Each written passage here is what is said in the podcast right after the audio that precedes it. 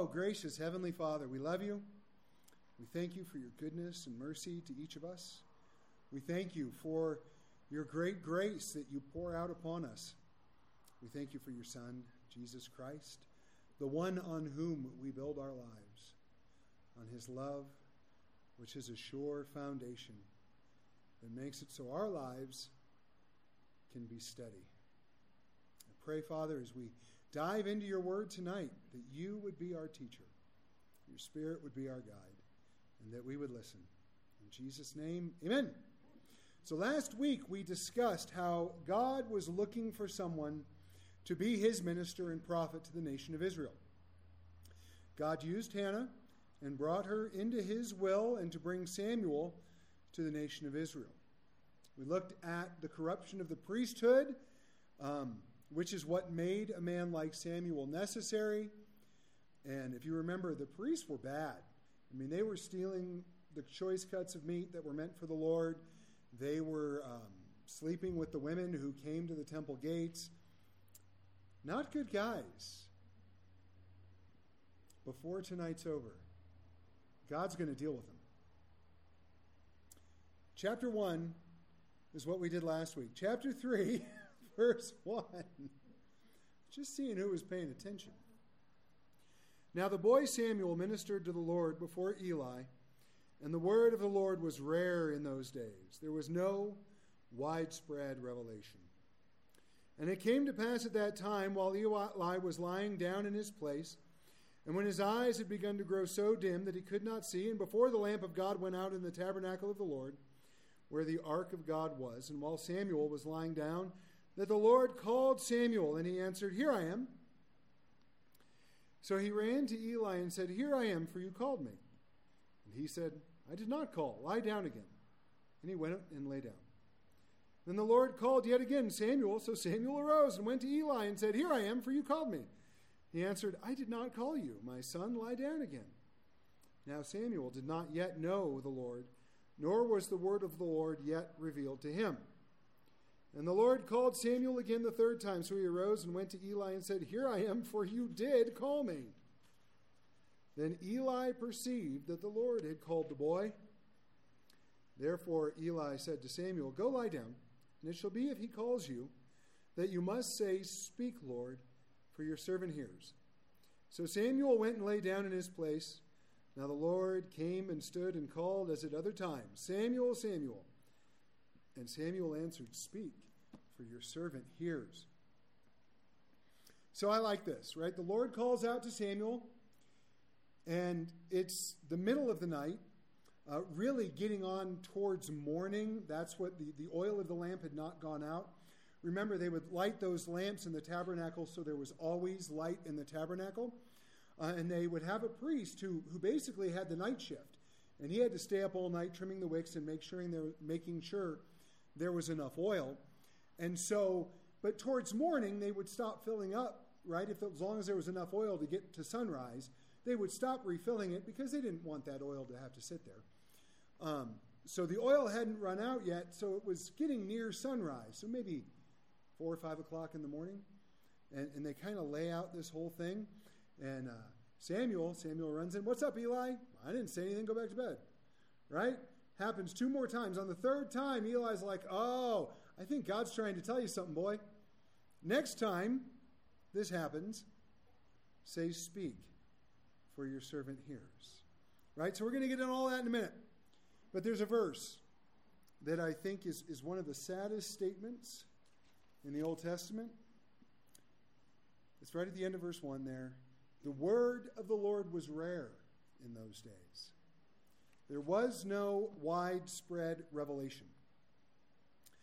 And this is a sad indictment, and it's not because God was unwilling to speak, it's because the people were unwilling to listen.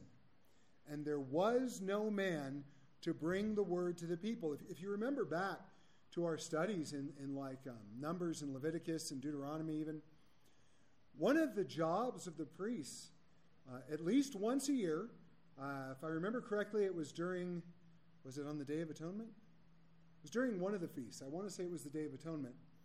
It was the priest's job to bring out the law which at that time would have consisted of Genesis, Exodus, Leviticus, Numbers, Deuteronomy, and by this time, at least the book of Joshua. And what was he supposed to do? He was supposed to read it in the hearing of the people. Was Eli doing that? Was were his sons doing it? Clearly not. Right? God wanted to raise up men, and we can even, we even see from the last chapter women like Hannah to deliver his messages, but nobody was stepping up into that place.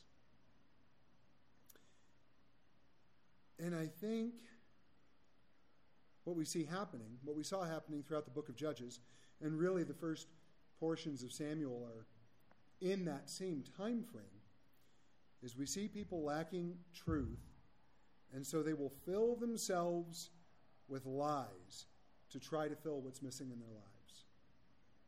We were having that discussion this morning as I had breakfast with my brothers that we, we do. We live in a world that is so lacking in the truth of God. Well, they'll go after anything. And, and look at the things that people go after. Look at the things that people believe. Right? Oh, you know what? I'm going to I'm going to go to this special shop where the incense is burning heavy, and I'm going to buy a crystal, and I'm going to wear it around my neck, and it's going to heal my soul. No, it's not. You're going to waste your money on a rock. I mean, maybe it's a pretty rock, but it's still a rock. Or I'm, I'm going to go to my psychic, right? Uh, down uh, downtown, they've been having at the um, farmers market on Saturday mornings someone willing to throw your tarot cards.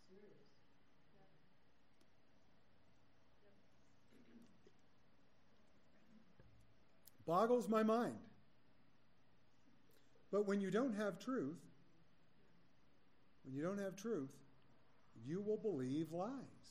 You'll believe terrible lies. No making jokes while I'm preaching. Sorry, I just said that's terrifying. Ha! Ha! Ha! I am so disappointed in me for not thinking of that. That's brilliant. That's terrifying. Psalm 63, verse 1 says, O God, you are my God. Early will I seek you. My soul thirsts for you. My flesh longs for you in a dry and thirsty land where there is no water. And here's the reality God has placed within us a desire for Him. And if we don't fill it with Him, we're going to try to fill it with something because that desire is present. We are incomplete apart from Him, and we are constantly going to be seeking wholeness. And so, if you're not believing the truth, Second Thessalonians 2 11 through 12 tells us what happened. And for this reason, God will send them strong delusion, that they should believe the lie, that they all may be condemned who did not believe the truth, but had pleasure in unrighteousness. Yeah, big ouch, right? Because there's going to come a point where a person is so dedicated to their lie and so unwilling to hear the truth that God's going to say, fine, have it your way. And that way is not going to end up well. So on the third time, after Eli figures out what's going on, he tells Samuel, All right, go back, lay down. And when he calls to you next time, say, Speak, Lord, for your servant hears. And Samuel does this. Notice he left out Lord. Speak, for your servant hears, is what Samuel said. Now, we don't know how old he was at this point. Um, he could have been 10, he could have been 15, we, we, don't, we don't know. He could have been 25. Um, but he was still a young man at this point and didn't know the Lord yet, uh, or didn't know the word of the Lord yet. So he says this, and I just think you want to know that this really should be our response. Anytime we open our Bible, anytime the Lord speaks to us in whatever way He chooses to speak to us, we listen. I think we make this mistake in prayer a lot. I don't know, I do it. I do it a lot. Where I spend X amount of time in my prayer life talking instead of listening. So it's much more a, a speech than it is a conversation. And I'm always reminded of Elijah in 1 Kings 1 or 1 Kings 19. You know, he's on the mountain and there's the fire and the wind and the earthquake, and God wasn't in any of that. Because we always, right, right, that's how we want God to speak. We want the building to shake. We want tongues of fire. Don't get me wrong, that, that'd be cool. But quite often, when does he speak? Well, he speaks when we shut up and we listen. That's what had to happen to Elijah. He had to stop whining and be quiet, and then God spoke to him in that still small voice. And what did Elijah do? He listened and he went back to work. Verse 11. Verse 11. Ooh, not good. Then the Lord said to Samuel, Behold, I will do something in Israel at which both ears of everyone who hears it will tingle. In that day I will perform against Eli all that I have spoken concerning his house from beginning to end. We saw that prophecy in chapter 2. For I have told him that I will judge his house forever for the iniquity which he knows, because his sons made themselves vile, and he did not restrain them. We talked about that last week. It was his job to stop them, and he didn't do it. And therefore I have sworn to the house of Eli that the iniquity of Eli's house shall not be atoned for by sacrifice or offering forever.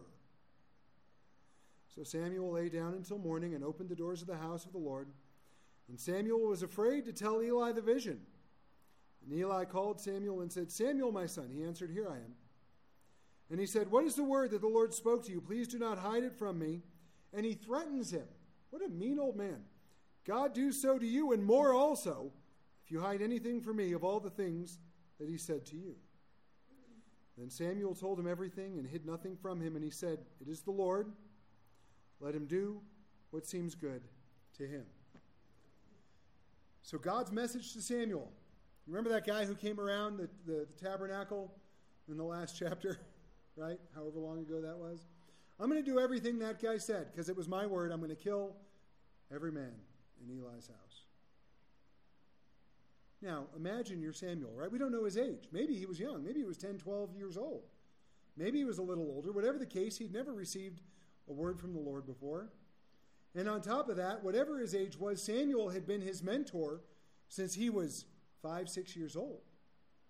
I am sure it kind of freaked him out a little bit. Samuel gets called by Eli. Eli says, Tell me everything, boy.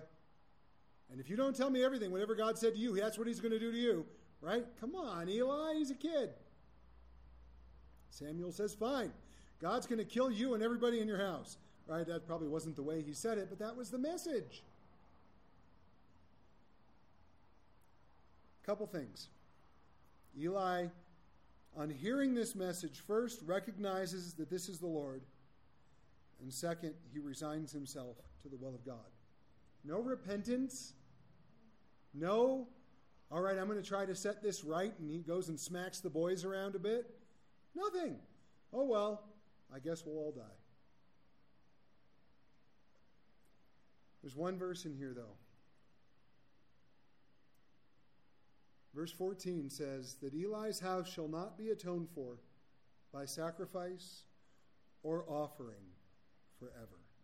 That statement is powerful. There is nothing that can ever be done to reconcile Eli's house to God. Nothing.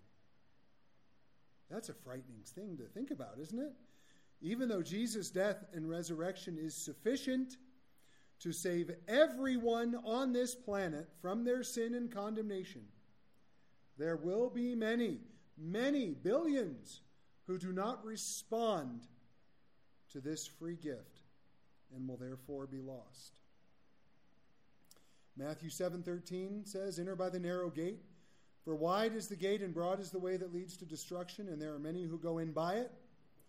And because narrow is the gate, and difficult is the way which leads to life, and there are few who find it. Hebrews 10 28 and 29 will be there on Sundays in a few weeks. Anyone who has rejected Moses' law dies without mercy on the testimony of two or three witnesses.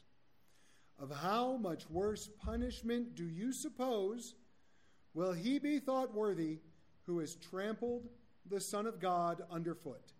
counted the blood of the covenant by which he was sanctified a common thing, and insulted the Spirit of grace. No, thank you. I do not want that to be me. Verse 19. I don't want that to be you either. I really don't want it to be me. So Samuel grew. The Lord was with him and let none of his words fall to the ground. I love that statement. And all Israel from Dan to Beersheba knew that Samuel had been established as the prophet of the Lord. And then the Lord appeared again in Shiloh, for the Lord revealed himself to Samuel in Shiloh by the word of the Lord in chapter 4, verse 1, which really belongs in chapter 3. And the word of Samuel came to all Israel. So Samuel grows before the Lord. The Lord is with him. He is established as a prophet in Israel because this is what God wanted. God wanted someone to bring the word to his people. And Eli and his sons should have been those guys, but they failed. And remember, we talked about how Samson didn't live up to his potential, but Samuel does. And we see that here, right? We see that beginning. And because of that, the word of the Lord through Samuel went to all of Israel, from Dan to Beersheba. If you got a map, that's a kind of spans what Israel possessed at the time. Now, what I really love is that God let none of his, that Samuel's words, fall to the ground. In other words, because this was the word of the Lord, and because Samuel was being faithful to proclaim all of what God spoke through him, then all of it came to pass. I like that. I want to be faithful to proclaim God's word, knowing that what it says will come to pass. I appreciate that. Chapter 4. Now, chapter 4 and chapter 5 are kind of fun, at least in my mind. We will see the pinnacle of Eli, Phineas, and Hophni's stupidity in these next, well, in this chapter, anyway. All right. Chapter 4, verse 2. Now, Israel went out to battle against the Philistines and encamped beside Ebenezer, and the Philistines encamped in Aphek. Then the Philistines put themselves in battle array against Israel, and when they joined battle, Israel was defeated by the Philistines, who killed about 4,000 men of the army in the field. And when the people had come into the camp, the elders of Israel said, Why has the Lord defeated us today before the Philistines? I know. Let's do something stupid. Oh, it doesn't say that, but um, let us bring the ark of the covenant of the Lord from Shiloh to us, and when it comes among us, it may save us from the hand of our enemies. So the people sent to Shiloh that they might bring from there the ark of the covenant of the Lord of hosts, who dwells between the cherubim. And the two sons of Eli, Hophni and Phinehas, were there with the ark of the covenant of God. And when the ark of the covenant of the Lord came into the camp, all Israel shouted so loudly that the earth shook.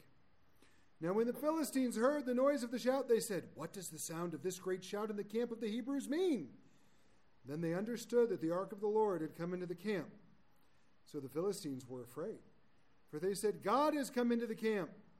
And they said, Woe to us, for such a thing has never happened before. Woe to us! Who will deliver us from the hand of these mighty gods? These are the gods who struck the Egyptians with all the plagues in the wilderness. Be strong and conduct yourselves like men, you Philistines, that you do not become servants of the Hebrew as they have been to you. Conduct yourselves like men and fight. So the Philistines fought and Israel was defeated, and every man fled to his tent. There was a very great slaughter, and there fell of Israel 30,000 foot soldiers.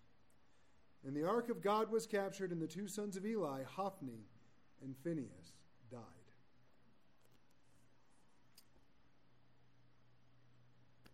Wow. So they're out there with the battle. The first go round doesn't go well. 4,000 Israelites die. So they have um, just, uh, there's a show that we used to love to watch called uh, Pushing Daisies. And one of my favorite comments of all time in that show, uh, there's this guy, he goes, Oh, look, a stupid idea, found a friend. Well, that's what happened here. Someone said, I know, let's go get the ark. Oh, look, a stupid idea found a friend because they sent to Shiloh, Phineas and Hophni, bring the ark out to the battlefield. What didn't they do? Did they pray? Did they seek the Lord? Lord, should we bring your ark out to battle? Lord, should we even be fighting against the Philistines right now? Lord, should we just. No, none of it. And what do they ask? Why has the Lord defeated us? Blaming God when they failed to seek him for his will and counsel. Right? We we see this all the time. We've hit on this a lot as we've gone through the Old Testament because we see it happen a lot. Right? Oh, right with with Naomi, the Lord I left full and he's brought me back empty. The Lord didn't do that to you. It was your own decision. And a host of other examples. But here, why would the Lord do this to us? He didn't do it to you. You were dumb. Right? Second, they were presumptuous about God. They were presumptuous, and instead, of, they didn't seek his will, they didn't seek his counsel. Instead, they presumed, oh, in the past, we've seen, you know, we know that our fathers carried the ark into battle. So that's what we should do. Psalm 19:13 Keep back your servant also from presumptuous sins. Let them not have dominion over me, then I shall be blameless and I shall be innocent of great transgression. Psalm 33, 10 and 11. The Lord brings the counsel of the nations to nothing. He makes the plans of the peoples of no effect. The counsel of the Lord stands forever, the plans of his heart to all generations. Don't ever act presumptuously. We were having our elders meeting this afternoon, and we're talking and praying about uh, starting a, a, new ministry here. And, and I shared with my elders. I said, The Lord spoke to me the other day and told me um, something to the effect that you're going to do it even if I say no. And I was like, Whoa, oh, whoa, okay. I'm going to stop. And I'm going to wait till you say yes. I'm not going to do it even if you say no because, well, that's a bad idea. And so I told him, we're going to we're just put the brakes on, we're going to wait on the Lord. And if he says no, okay. And if he says yes, we're going to wait till we know that he's the one who's saying yes. Because I, I don't want to do this. Oh, it's a great idea. Let's do it, right? It's so easy to hear a great idea, well, and just jump in. But sometimes a great idea isn't a God idea. Sometimes a good idea isn't his will. So what do we do? We wait on him. We do what Samuel did in the last chapter. All right, here I am. Speak, Lord. Your servant listens. And we wait. They didn't do that. It didn't turn out well. By the end of this, uh, probably a couple days, 34,000 Israelites died, and the rest of them ran. And remember the prophecy against Eli that both of his sons would die in the same day? Boom, done. Verse 12. Then a man of Benjamin ran from the battle line the same day and came to Shiloh with his clothes torn and dirt on his head. Remember, this was a sign in their culture of great mourning and, and, and um, uh, grief. Now, when he came, there was Eli sitting on a seat by the wayside watching, for his heart trembled for the ark of God. Well, if your heart trembled for the ark of God, you're the high priest. Why did you let it go? Say, um, yo, I'm in charge. The answer is no. Right? Whatever that sounds like in Hebrew. But no. He goes, well, okay. And then he's sitting there worried because he knew it was wrong.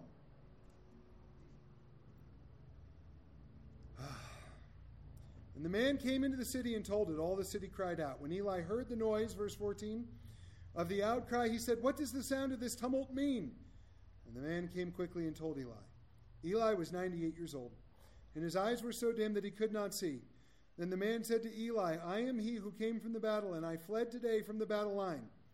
And he said, What happened, my son? So the messenger answered and said, Israel has fled before the Philistines, and there has been a great slaughter among the people.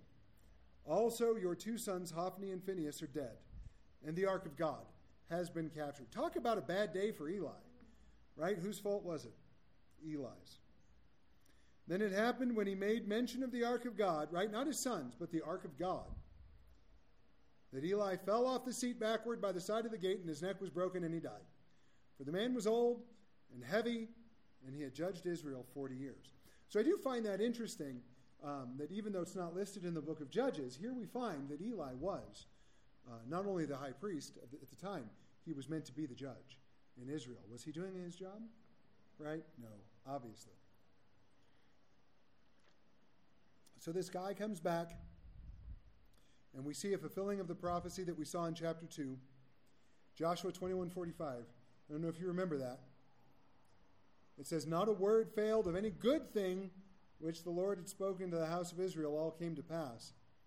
Um, that can refer to judgment as well. Now, verse 19. Oh, verse 19.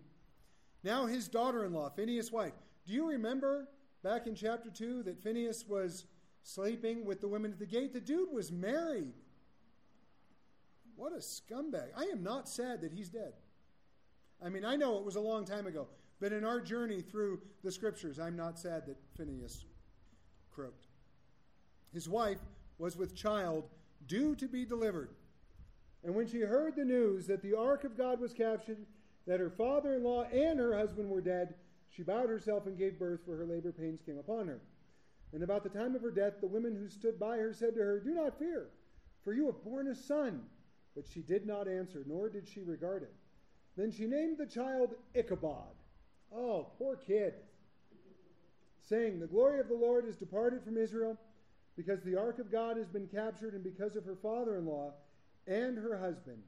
And she said, The glory is departed from Israel, for the ark of God has been captured. Would someone please close that door? So Phineas' wife goes into labor, hearing that both her husband and her father in law were dead, and the, the ark of God was gone. Now, when her son is born, she doesn't regard what the, the women, you know, the midwives said to her. She wasn't like, oh, well, great, I had a son, at least my husband's name will live on, whatever. No, she doesn't regard it, but she names him before she dies Ichabod. And not good old Ichabod Crane. Ichabod. The word means no glory.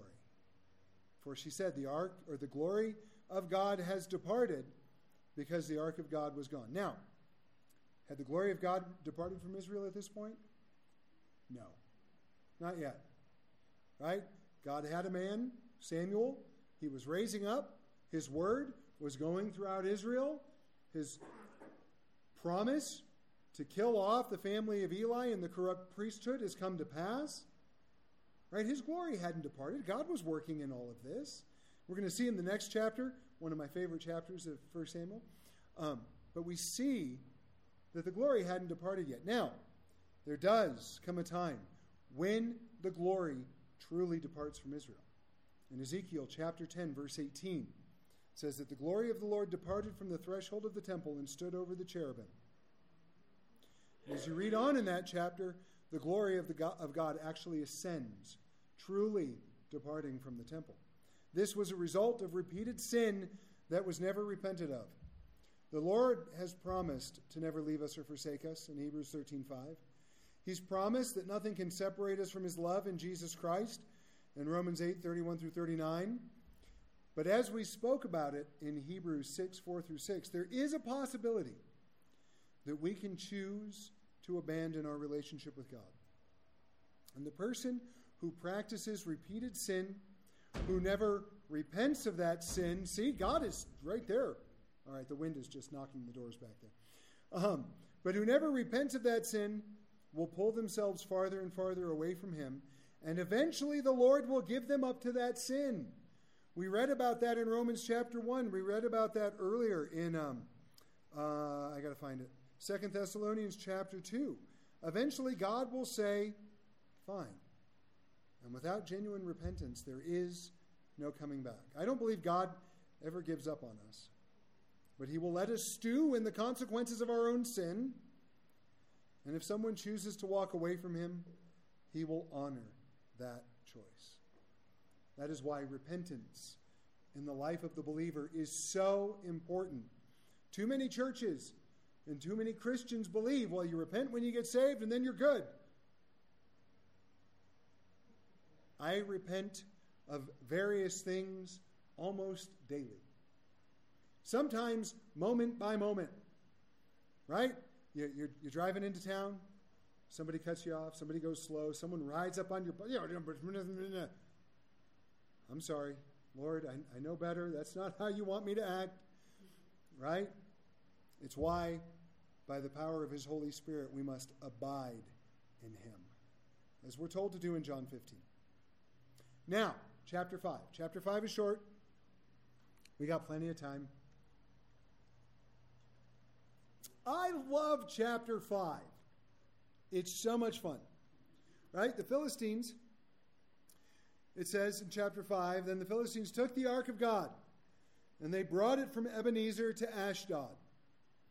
When the Philistines took the ark of God, they brought it into the house of Dagon and set it by Dagon. Now remember, uh, the Philistines, there were five Philistine lords. They paid off uh, uh, Delilah to, to get Samson to betray his secret. And each of these five Philistine lords had a city of their own. Ashdod was one of them. Uh, we'll see another one a little bit later. I think it's Ashkelon. Uh, yeah, we'll get there. Um, and so they take it to one of their cities, one of their main capital cities, and they put it in the house of their god, Dagon. Now remember, Dagon was a fish god, and Dagon required human sacrifice. So he was obviously a demon. Uh, he was depicted as what we would call a merman. Right? You remember the Little Mermaid? And King, what was the king's name in the Little Mermaid? Trident, Triton, Fred. Um, right? Fishtail, man body. That's how Dagon was depicted as an idol. And when the people of Ashdod arose in the morning, verse 3, there was Dagon fallen on its face to the earth before the ark of the Lord. So they took Dagon and stood him back up again. When they arose early the next morning, there was Dagon fallen on its face to the ground before the ark of the Lord. The head of Dagon and both palms of his hands were broken off on the threshold. Only Dagon's torso was left of it. I love it. Therefore, neither the priests of Dagon nor any who came into Dagon's house tread on the threshold of Dagon in Ashdod. To this day, they were afraid of what happened. But the hand of the Lord was heavy on the people of Ashdod, and he ravaged them, and he struck them with tumors, both Ashdod and its territory. And when the men of Ashdod saw how it was, they said, The ark of the God of Israel must not remain with us, for his hand is harsh toward us, and Dagon our God. Now, at this point, they recognize the power of God at work. They recognize that the power of the God of Israel is greater than the power of their little goldfish. They recognize this. Don't you think the proper way to respond would be let's toss Fish Boy out and worship the Lord? Don't you think? That, that seems like the reasonable conclusion to me, not to the Philistines. I think. Uh, we were talking this morning about certain televangelists who take people's money and, and promise them things that aren't from the Lord. And uh, apparently, one of them was in an interview and was convicted by the Holy Spirit that what he was doing was a farce. And he admitted, and, and apparently, this tape, this interview, the recording of it has been confiscated and can't find it anymore because it was going to cost him too much money. But in this, he admitted that he never healed anybody, that all he was doing was basically stealing money from people, And he knew it. But the money and the attention and the fame, this brief moment of contriteness, didn't last. And he went right back to what he does, and he's still doing it to this day. But that's what we see here with the Philistines, right? Okay, the God of Israel is greater. Our God can't hold a candle to him. You know what? Let's move the ark. That's the right decision. Therefore, they sent and gathered to themselves all the lords of the Philistines and said, What shall we do with the ark of the God of Israel? And they answered, Let the, God, the ark of God of Israel be carried away to Gath. So they carried the ark of God of Israel away.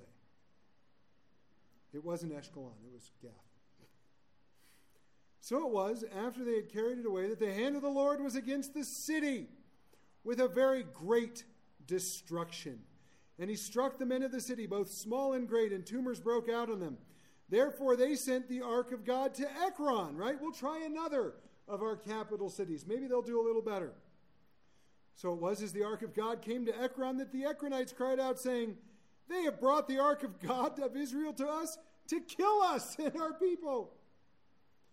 So they sent and gathered all the lords of the Philistines and said, Send away the ark of the God of Israel and let it go back to its own place so that it does not kill us and our people. For there was a deadly destruction throughout all the city. The hand of God was very heavy there. And the men who did not die were stricken with the tumors, and the cry of the city went up to heaven. So uh, we will we'll, we'll, we'll see what happens next week. But I love this. Three Philistine lords Ashdod, Gath, and Ekron. Three Philistine cities. One false God. And in all of it, none of them could stand before the one true God. Not one of them. Hebrews 6:13 For when God made a promise to Abraham because he could swear by no one greater, he swore by himself. Deuteronomy 10:17 for the Lord your God is God of gods and Lord of lords, the great God, mighty and awesome, who shows no partiality nor takes a bribe. Folks, this is the God we serve. This is the God who sent his Son to die on the cross for our sins. There is no one greater. There are going to be many false gods. There are going to be many false lords. There are going to be many things that will try to get our attention, that will try to distract us, that will try to get us like Satan did to Jesus in Matthew chapter 4.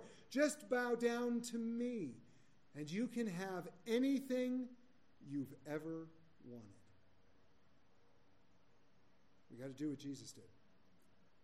Go away. You shall worship the Lord, and him only shall you serve. There is no one, there is nothing that is greater than our God. I love it. I love it. Now, I do have to point out one thing in verse 9, right? I always tell you when I, when, when I, uh, the Lord shows this stuff to me or I, I look it up or hear it in a commentary, it's, it's only fair that you have to understand it too.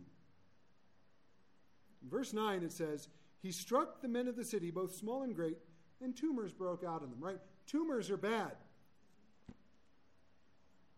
Guess where they were?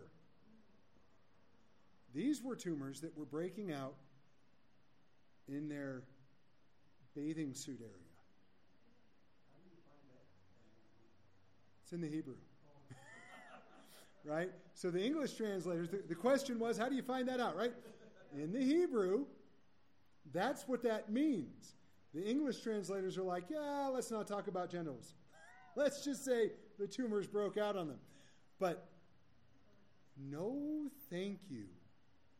Next week, we'll see how the Philistine lords returned the ark of God to Israel, right? Actually, what's really cool is that when they send it back, they send it back with a trespass offering. I want to know how they knew what the proper trespass offering was. That's, that's interesting to me. But we'll talk about that next week. We will also see Samuel come into his role right? He's been established as a prophet this week. Next week, he'll be established as judge. But until then, let's pray. Lord, we love you. We thank you for the beauty of your word, for these amazing things that we get to study and, and reflect upon. I pray, Father, that you would remind us constantly that your word will come to pass, that none of it will ever fail, that you would remind us constantly of the importance of living a life of repentance towards you. Because, Lord, we're far from perfect. I pray, Father, that you would let us always, always, always remember that there is no one greater than you. And let us worship you accordingly. In Jesus' name.